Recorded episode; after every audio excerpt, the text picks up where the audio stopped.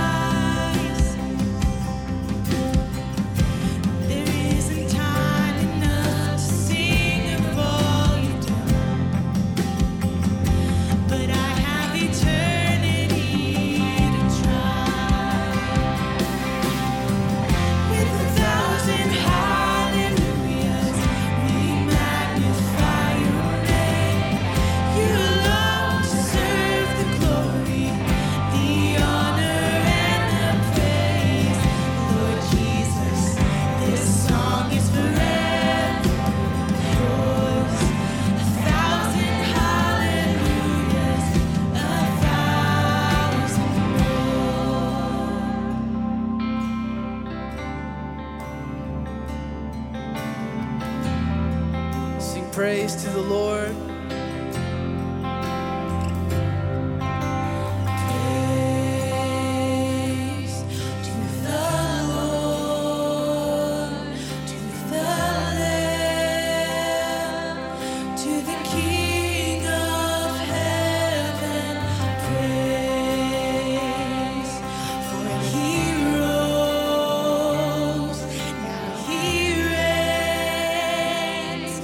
We will sing for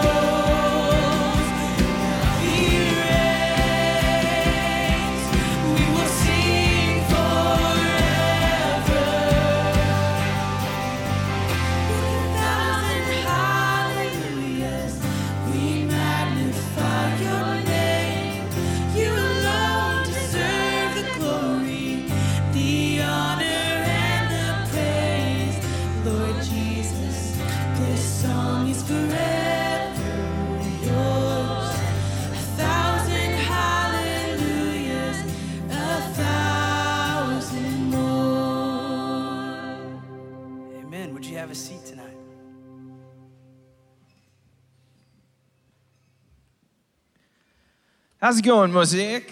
You guys doing all right this evening? Come on. You guys excited to be here tonight? There we go. We can work with that. Hi, my name is Enoch. I get to do tonight's prayer pause. And if you guys have been with us this year, this has been a time for us as a congregation and as a body to slow down, to refocus, to recenter, and to put our attention and affection on the most important thing. So tonight, I get to talk to us about forgiveness, but I want us to kind of preview where we've been, and then we'll start with tonight, okay? So if you remember back in January, Marco started us off from the Lord's Prayer with acknowledging God as Father, being able to understand he presents himself in that way for us to know him and what that looks like. And then Josh got to talk to us about what it looks like to have his will be done and not our own. And then last month, Laura got to talk to us about what it looks like to rely on God for daily bread. So tonight's section, we're going to focus in on the Lord's Prayer where it talks about forgive us our sins as we forgive those who've sinned against us. So I'm going to kind of break this up into two parts, but the first part, obviously, is asking and pleading with God to forgive us of our sins, right? And in essence, the gospel hinges on the reality that God has saved sinners through his son, Jesus, and that gives us a new identity that calls us forgiven. That is a new name, a new way for us to be known, because at one time, we were dead to sin, we were enemies of God, and yet through the work of Jesus, we have found ourselves with a new identity, a new name, a new place, and that is forgiven. So to start out, as we focus in on that, we're going to actually do communion first, which is a little bit different, but I would love for you guys to take the elements, and here's what I'm going to ask. You can gather with your family. If you're sitting next to your family, you can gather with your neighbors, but I would love for this to be a time where gratitude flows out because we recognize the reality that God has saved us and offered us the identity as forgiven. So would you take some time, pray, enjoy some gratitude, and then I'll come back up and we'll take the elements together. So go and spend some time with prayer.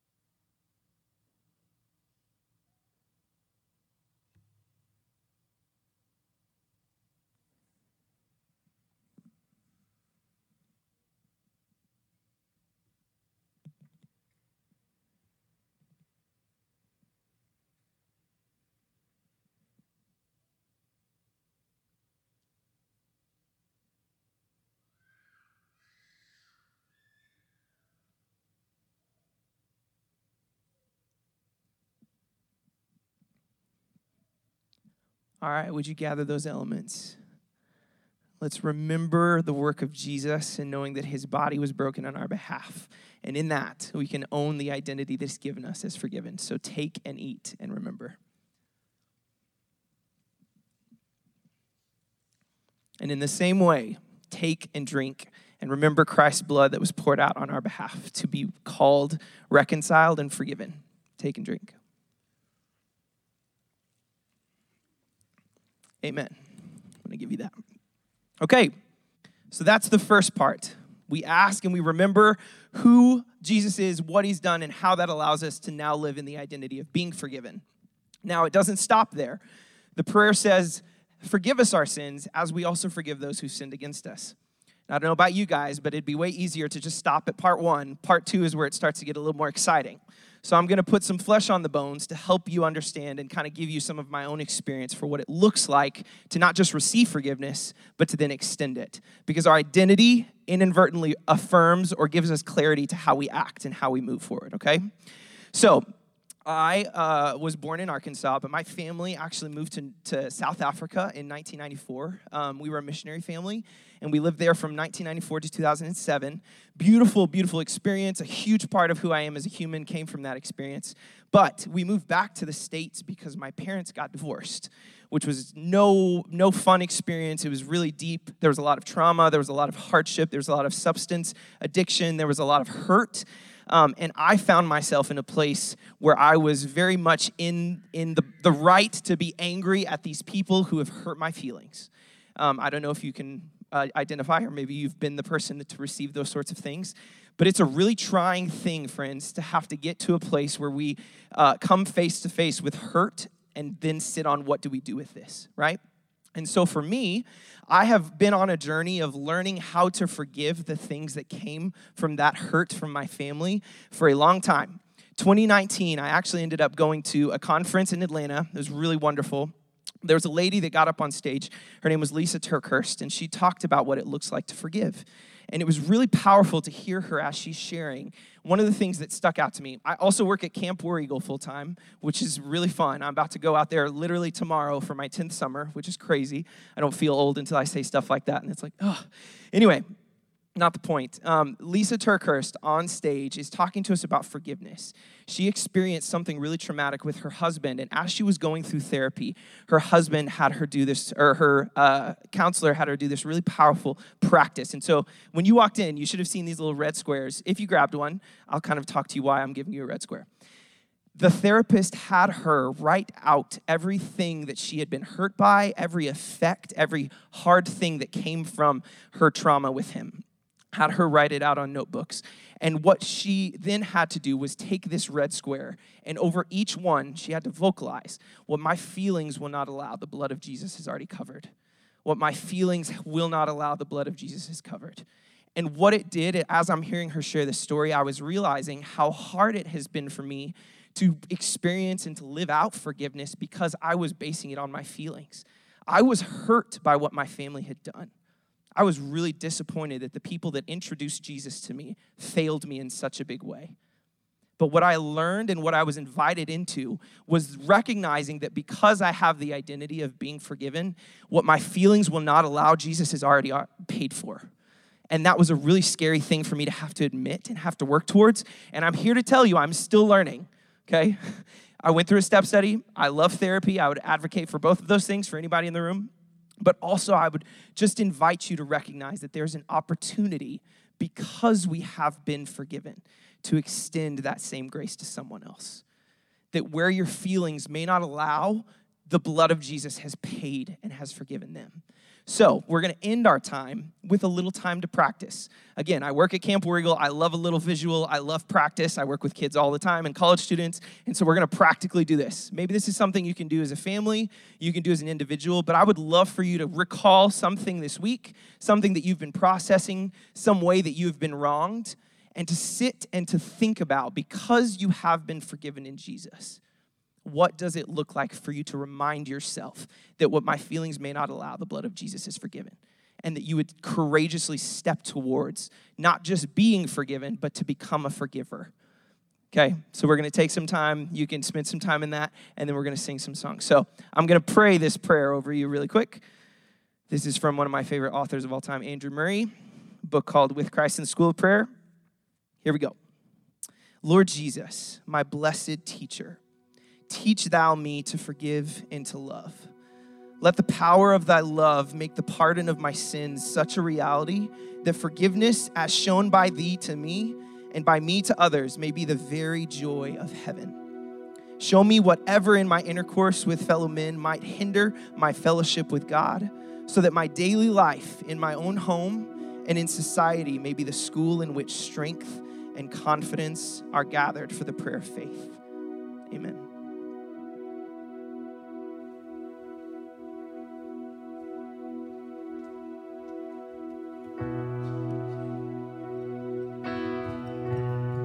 Take a moment to sit and process that.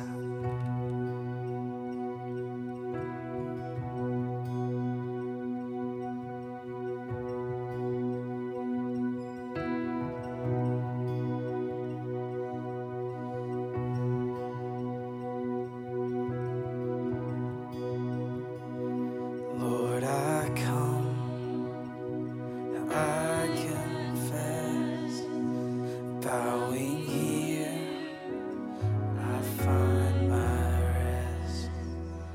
Without you, I fall apart. You're the one that guides my heart. Lord, I need you. Oh, I need you. Every hour I need you.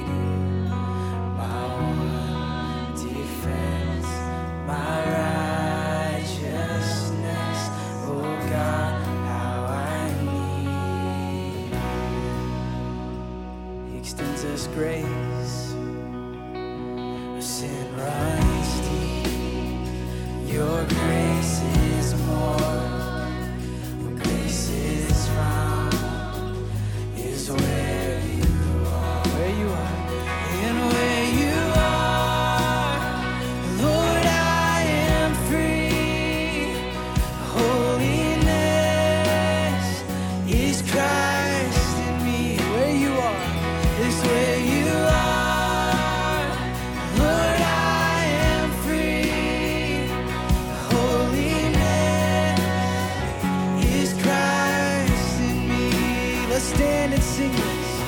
We need him tonight.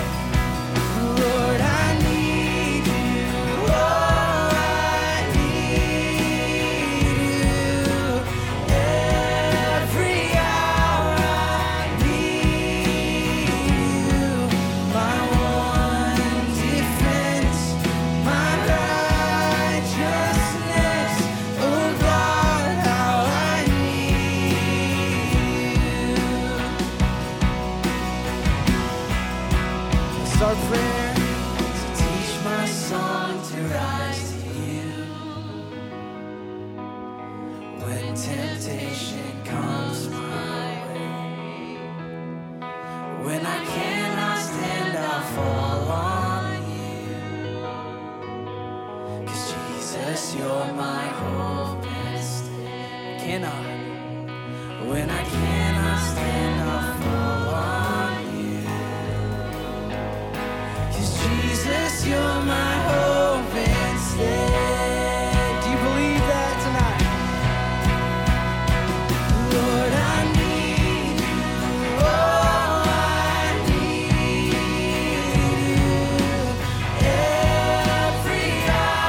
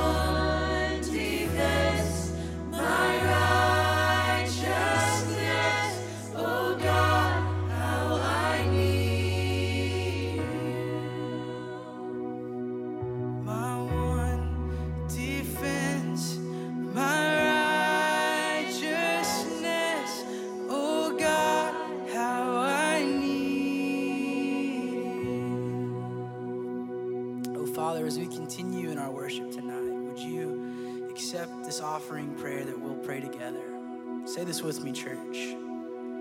Oh Father, giver of all, every good and perfect gift comes from you. We ask you to accept these gifts and use them to your glory. May they bring shelter to the homeless, comfort to the sick, rest to the weary, hope to the hopeless. As you multiplied the offering of fish and loaves, multiply these to accomplish more than we can ask or imagine. We give freely and not under compulsion, for all we have is yours. Nothing we can give can match your great gift to us, your Son and your Spirit. Amen.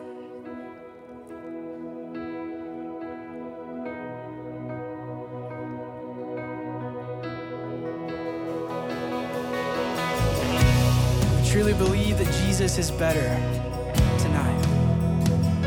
And I invite you, if you believe that yourself, to sing with us about our hope. He's sure, he's steady, he's our anchor, he's our firm foundation. So let's lift our voices tonight.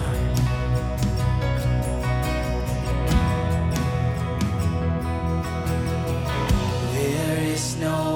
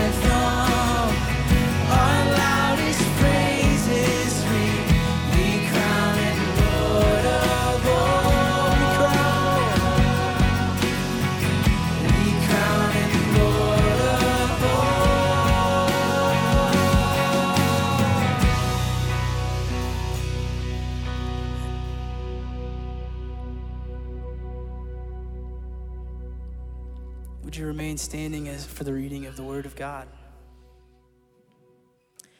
On the third day, a wedding took place at Cana in Galilee.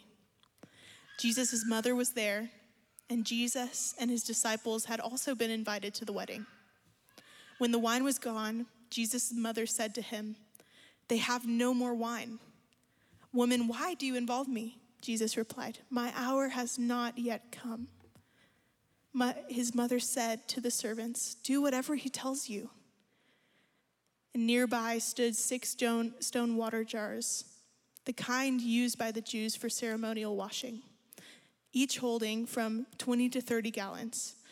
Jesus said to the servants, "Fill the jars with water." So they filled them to the brim.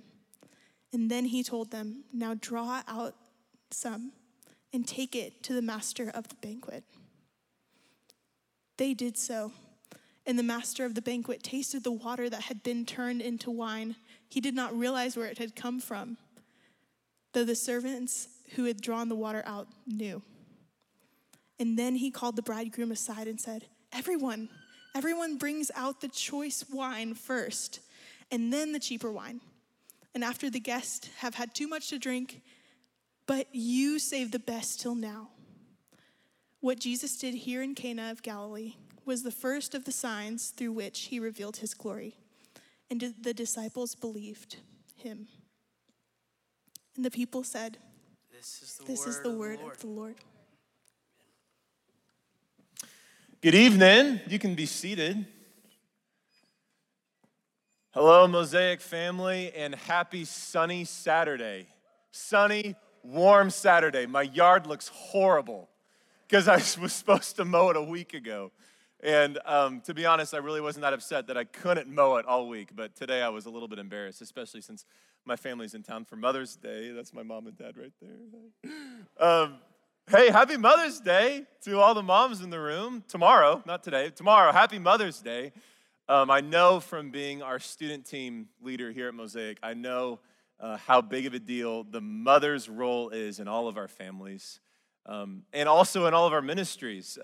The mission trips that we took this year, the spring break trips, all 5 of our high school trips that went all over the nation, each had a mom on the trip. And I can't tell you the stability, the peace that all the moms brought.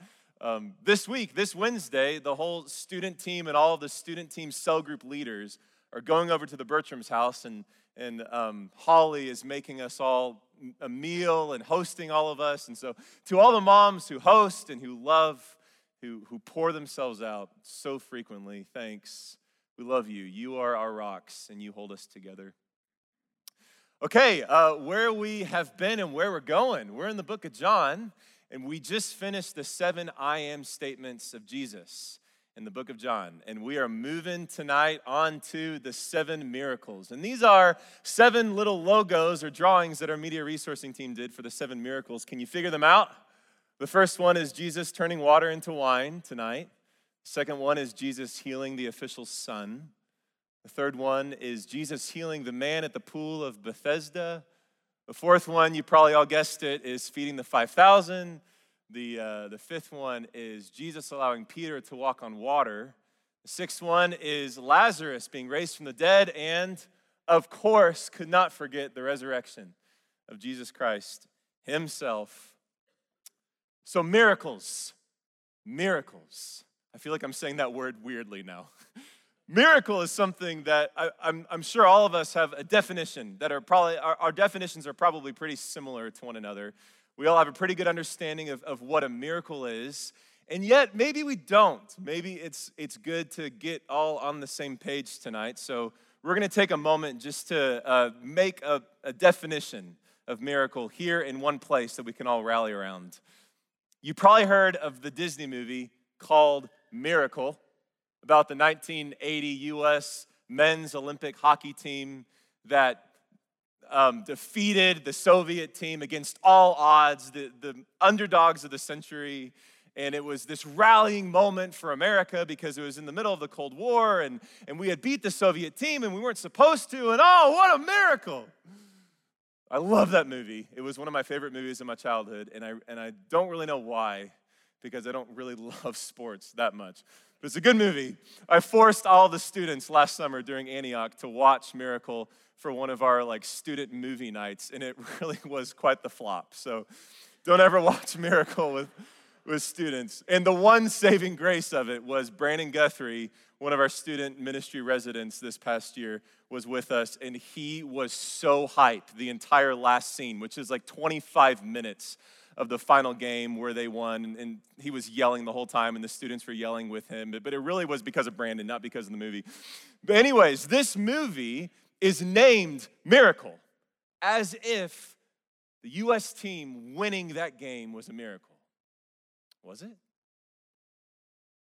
I think that was more of a situation of luck, maybe. Or maybe we could say providence. Providence is when things working in the laws of this world come together for someone's good. So biblical providence, obviously, is when God, sovereign, all-powerful, all-knowing God, by his hand, works things in this world, following by the laws of this world together for his glory and for our good. My parents have this story, my family has this story of when we moved houses, I was in elementary school, and our parents felt called to move us into this home that was a little bit more than we could afford, and yet all these doors were opening up, and they just kept feeling like God was saying, move into this home, buy this home, it'll be okay. And so they just took a huge leap of faith. And they bought this house, even though there was all these things that had to be done to it, and they were overwhelmed with fear, quite honestly, of what was going to happen, but trusting that God was going to be faithful. The night that they signed the papers, guess what happened? A hailstorm in Tulsa, and the roof was destroyed. It was already destroyed, but the roof was destroyed. And insurance paid for a brand new roof, brand new paint upstairs and carpet. I think that's the story. If I'm wrong, don't correct me now. And my parents tell that story like it was a miracle. I'm sure they've even said it before. God worked a miracle. He didn't. But he did, by his providence, work natural things, behaving by the laws of this world, a hailstorm, together for his glory and for the good of my family. Biblical providence. So what's a miracle? Well, a miracle is a supernatural event that defies the laws of this world. Not God working things together by the laws of this world, but a supernatural event that defies the laws of this world. So if God could have just used his providence, like he did throughout the whole story of the Old Testament, if he could have just used his providence to continue to work things together for the good of his people and for his glory, why miracles? Why? Well, because miracles validate the message of the speaker. Jesus performed miracles so that his voice might be validated. We are not meant to worship the miracle.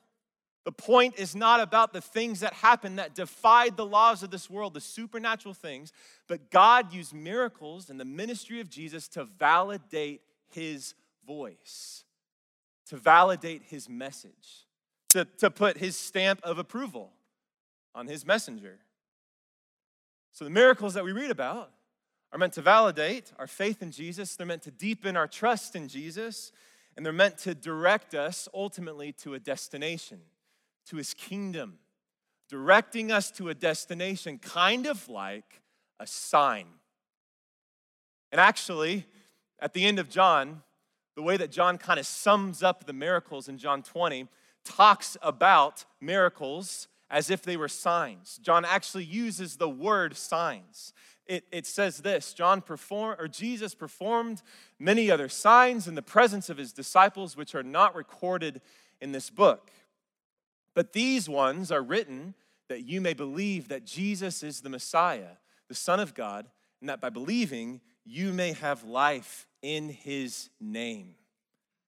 Jesus performed signs so that his name would be validated, so that we would trust what he is saying, so that his gospel would take root in our lives, and so that we might believe.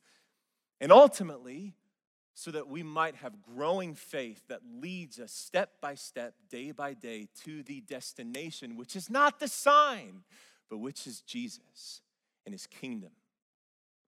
Good news that Jesus was preaching as he went throughout town to town was the kingdom is near. Repent and believe, be baptized, the kingdom is near. Not look at me, look what I can do. No, that wasn't Jesus. But God the Father, look what I will do through my Son. Listen to him. What he's saying is true. Repent and believe. The kingdom of God is near. So Enoch, who actually is like my best friend. He and I have been roommates for 7 years. So this was his first night to kind of lead the congregation through the prayer pause, and this is my first night to teach. And so we're going to have fun tonight just thanking God for what he's doing in our lives. But Enoch, I don't know why I turned around and look at the screen, mentioned working at camp. I moved to Northwest Arkansas also because I worked at Camp War Eagle. I grew up in Tulsa. I went to college in Oklahoma City.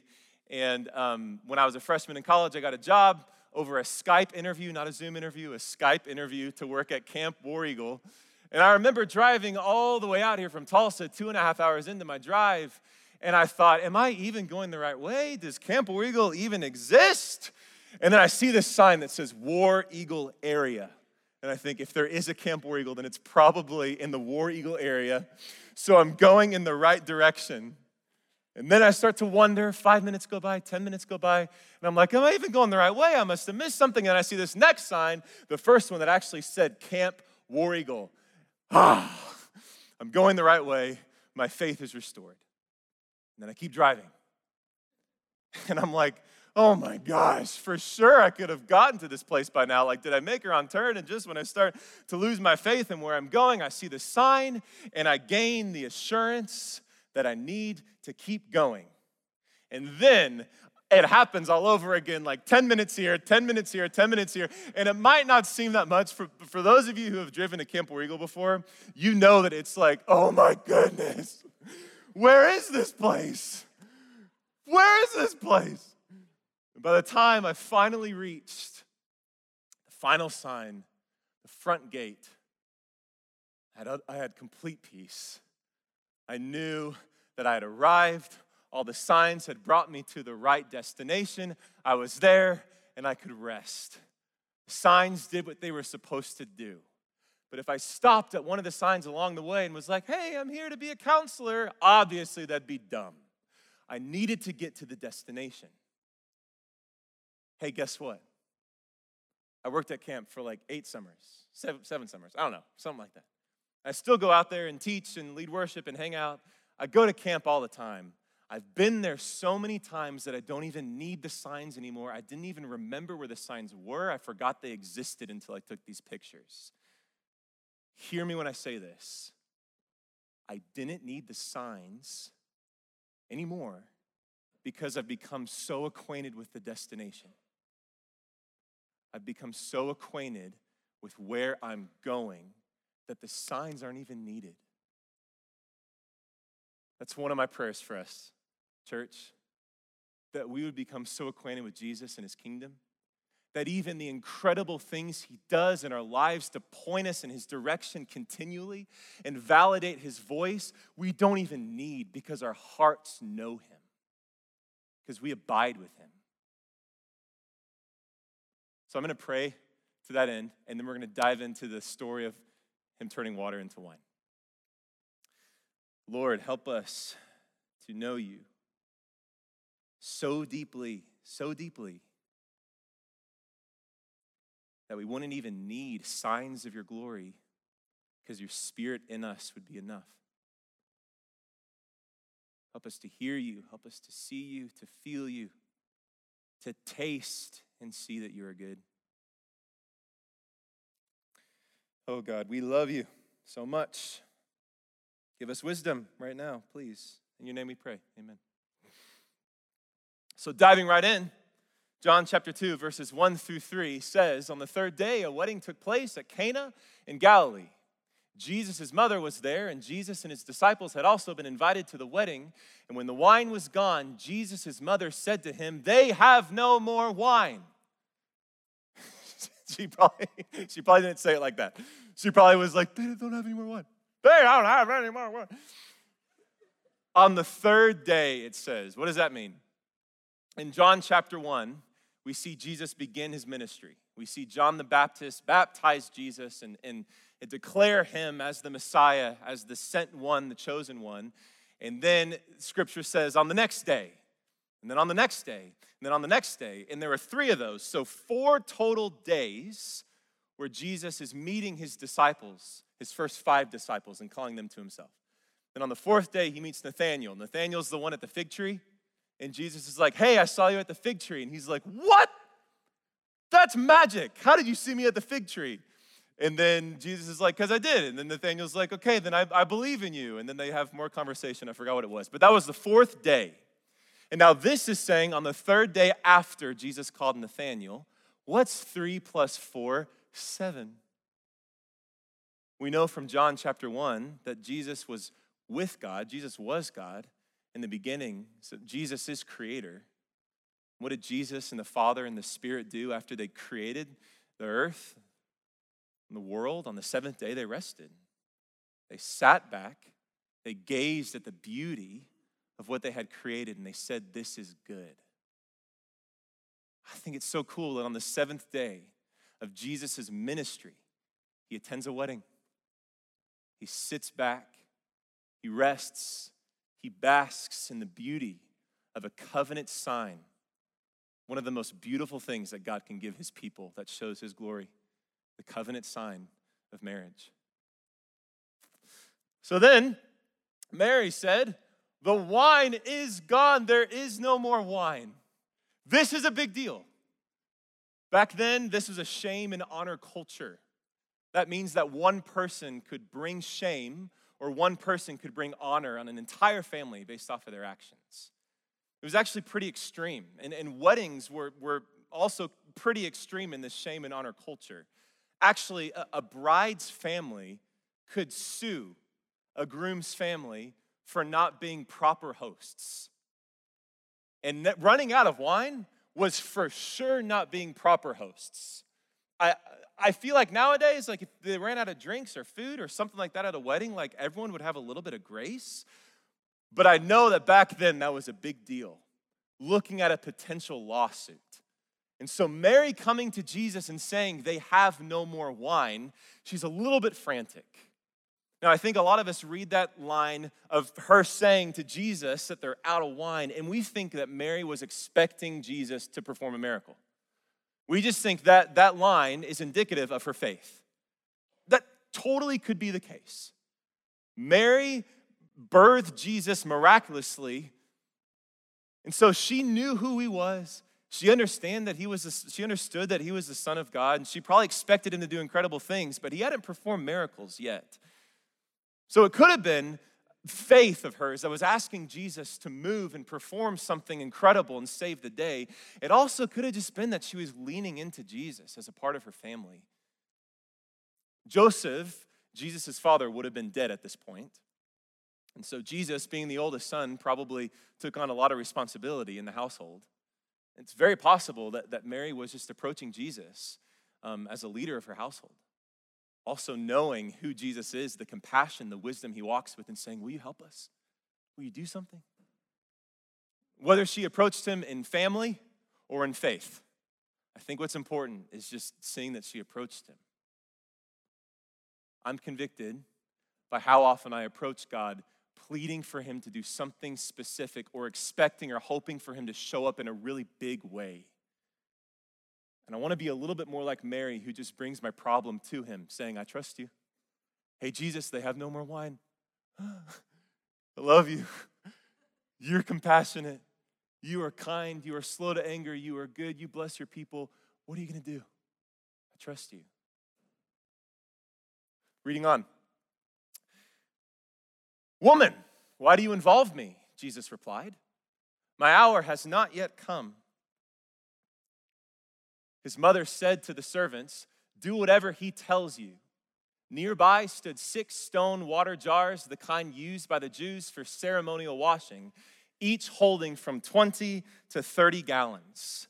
Hey, what stands off the page immediately as we're reading this is Jesus calling his mother woman and then saying, why do you involve me? Happy Mother's Day, everybody. I also realized when I read it, I put aggression in it that maybe shouldn't have been there. Jesus was not being rude to his mom here.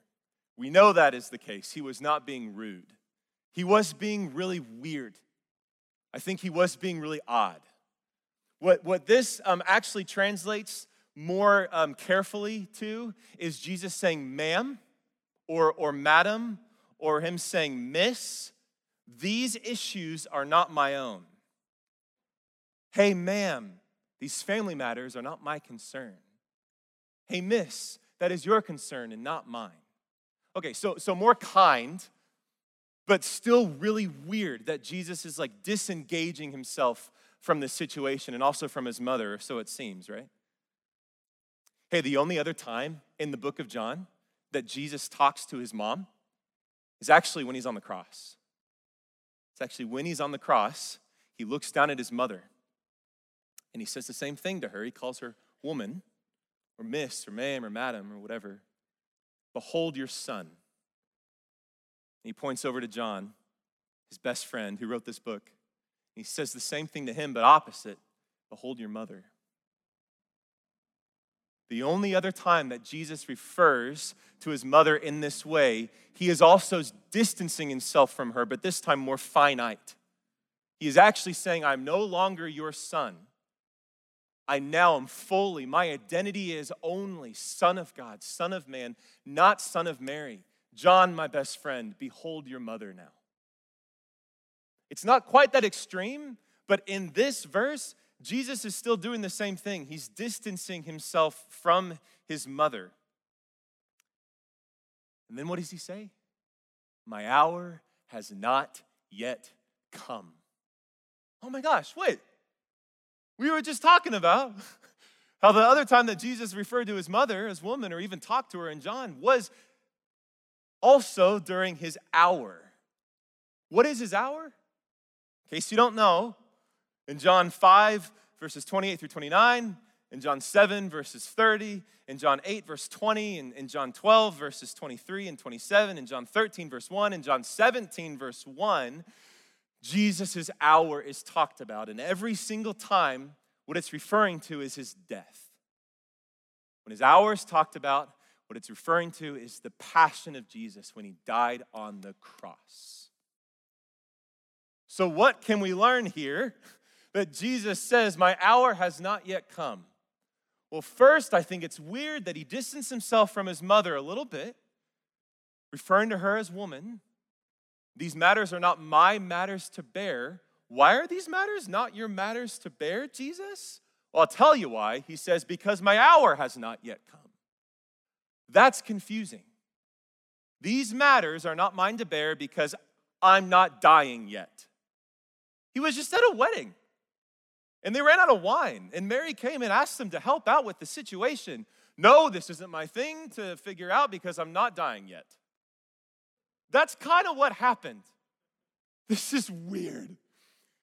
But what we can take from this, I think, thus far, is that somehow the death of Jesus, the cross of Jesus, is a big part of the story of him turning water into wine.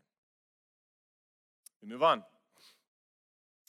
John 2, verses 7 through 8 says, Jesus said to the servants, fill the jars with water. So they filled them to the brim. Then he told them, draw some out and take it to the master of the banquet. Jesus involved servants to carry out his first miracle in his ministry. Sounds kind of like the Sermon on the Mount when he said, blessed are the meek, blessed are the lowly.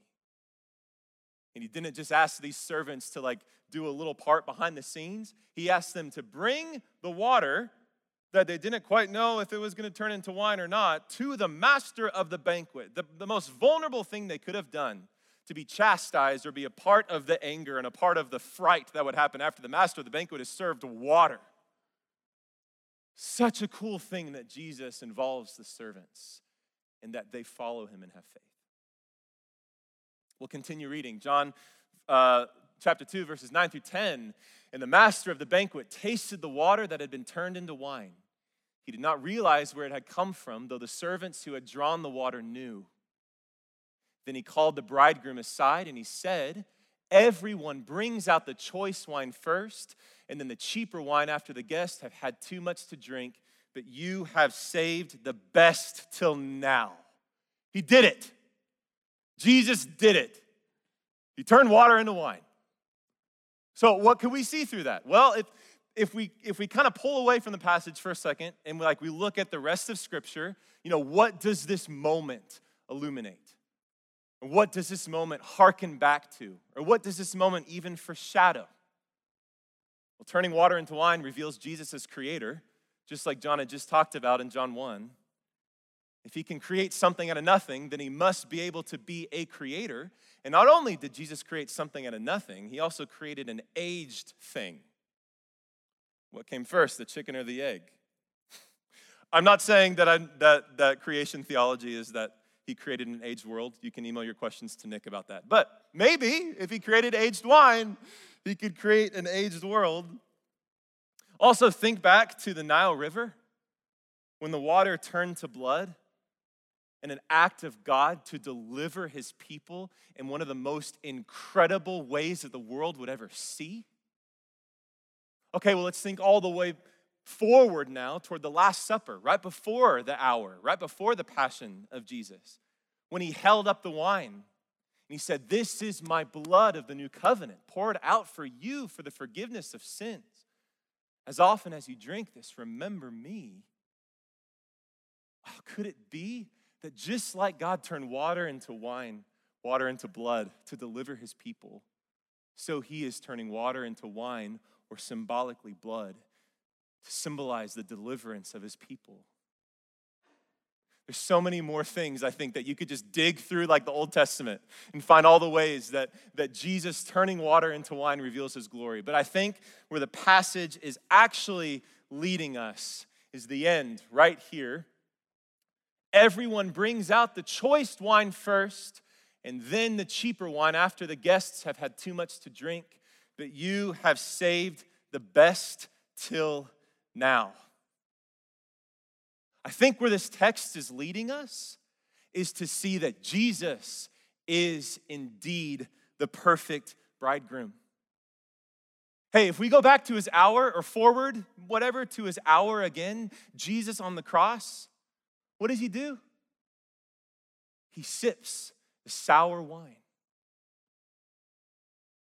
He sips the sour wine on our behalf.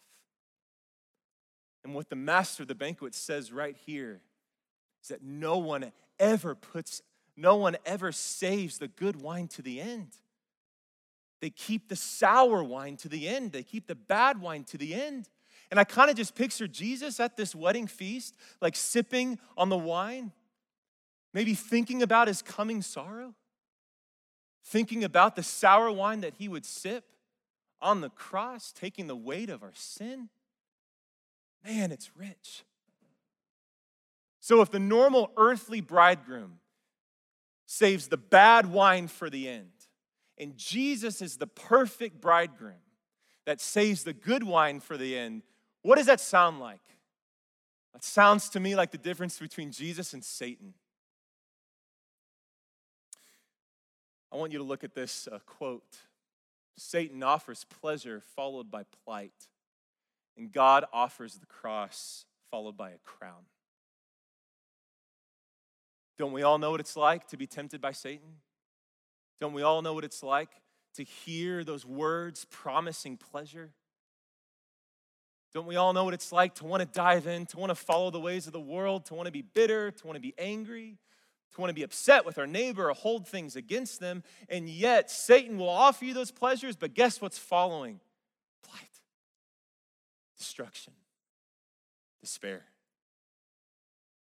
From dust you came, and to dust you shall return. By the ways of this world, you are walking toward death. But Jesus, the perfect bridegroom, he stepped in and he offers a cross. He says, "Take up your cross and follow me. My power is made perfect in your weakness." I sympathize with you. I'm with you. Take up your cross and follow me, because what's waiting for you is a crown. What's waiting for you is glory. What's waiting for you is a better wine. Jesus started his ministry at a wedding, and he will end his ministry at a wedding where he's pouring out blessing, crowns, if you will, over his church, over his people. Isaiah talks about that wedding. It says, on this mountain, the Lord Almighty will prepare a feast of rich food for all peoples, a banquet of aged wine, the best of meats, and the finest of wines. In verse 9, in that day they will say, surely this is our God. We trusted in him and he saved us. This is the Lord. We trusted in him. Let us rejoice and be glad in his salvation. We also have a really cool picture of this wedding feast in Revelation. Chapter 19, verses 7 through 9. Let us rejoice and be glad and give him glory, for the wedding of the Lamb has come, and his bride has made herself ready. Fine linen, bright and clean, was given her to wear. Fine linen stands for the righteous acts of God's holy people. Then the angel said to me, write this, blessed are those who are invited to the wedding supper of the Lamb. And he added, these are the true words of God. Friends, family, blessed are those who are invited to the wedding supper of the Lamb. Picturing Jesus that day having the compassion to change the water into wine, little did the people know what he was portraying. The fulfillment of all things perfect, the fulfillment of all things good. Sitting down humbly, sipping the wine, watching the people enjoy the fruit of a miracle, a sign from God, thinking about the coming wedding feast, thinking about you and I sitting there, and him adorning us in glory and calling us his own for eternity, because we were willing to take up our cross and call on his name and follow him. The conclusion of this passage in John, what Jesus did here in Cana of Galilee was the first of the signs through which he revealed his glory, and his disciples believed in him. We know about the marriage supper of the Lamb. We know about the ways that this miracle alludes to the hour of Christ, to him being revealed and glorified fully as Son of God, who will bear the weight of the sin for the world. Let's pull back a little bit, okay? Let's pull back and let's just thank him that he gave us signs, that he gave us things like these so that we might believe in him. And may we become so acquainted with the destination of the kingdom, the marriage supper of the Lamb, that we walk with him radically day by day. Oh, what a good day that's gonna be. Let's pray before we worship again. Lord Jesus, thank you that you are the better groom.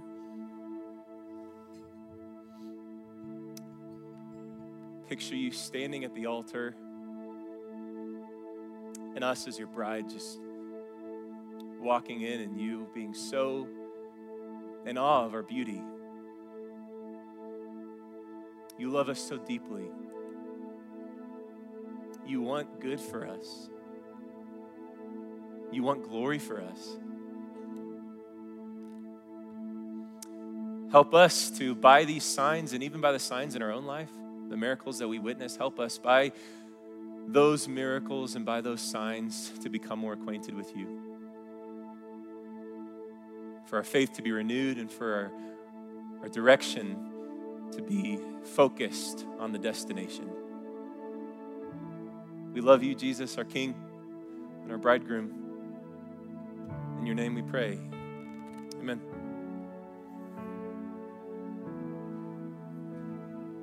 You guys stand as we sing this time.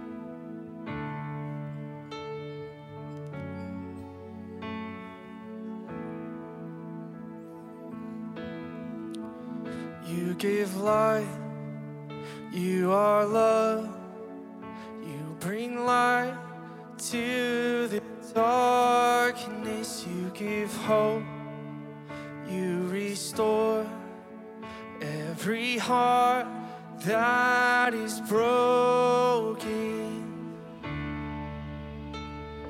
Great are you, Lord.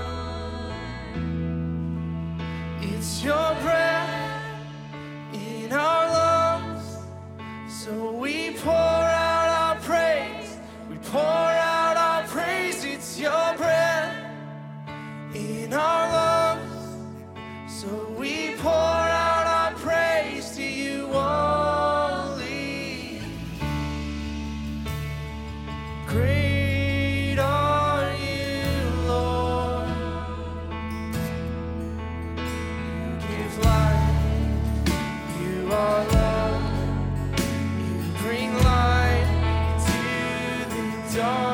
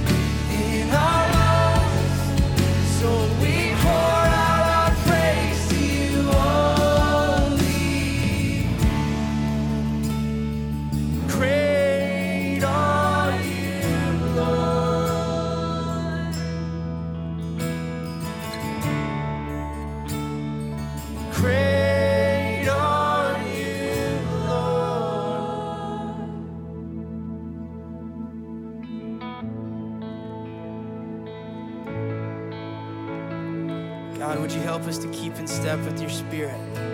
Help us to abide close to you as we depend and grow on you, Father. Would you keep us near? If you know this, would you sing it with me? For my waking breath, though my daily bread, I depend on you.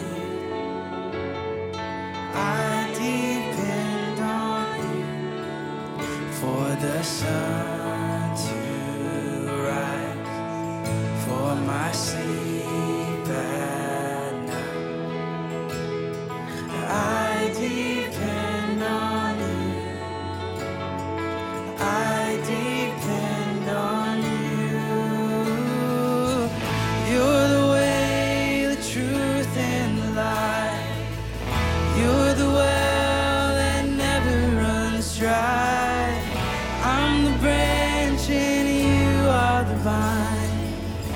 Draw me close and teach me to abide.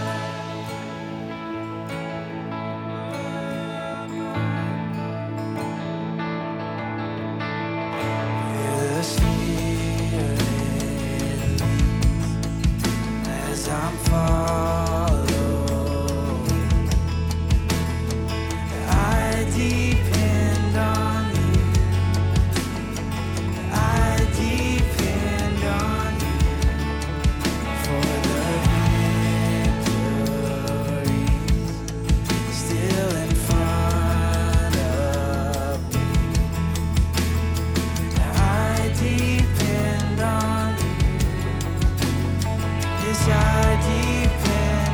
Confess this church.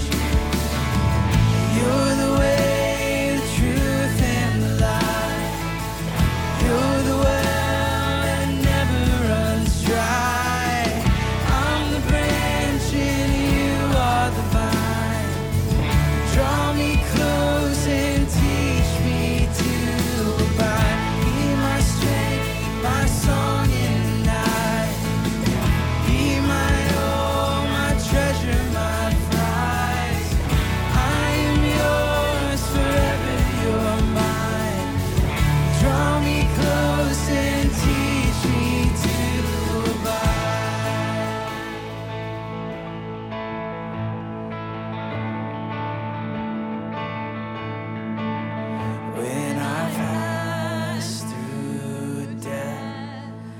As I enter rest, I depend on you. I depend on you for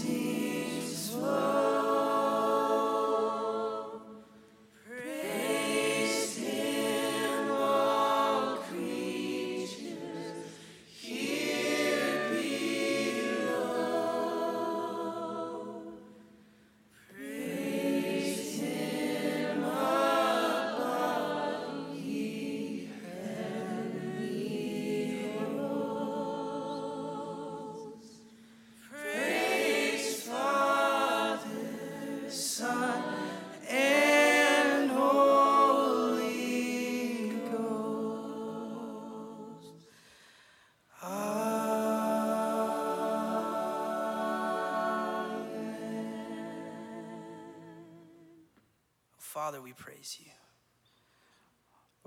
We worship you, not the miracle, but you, Father.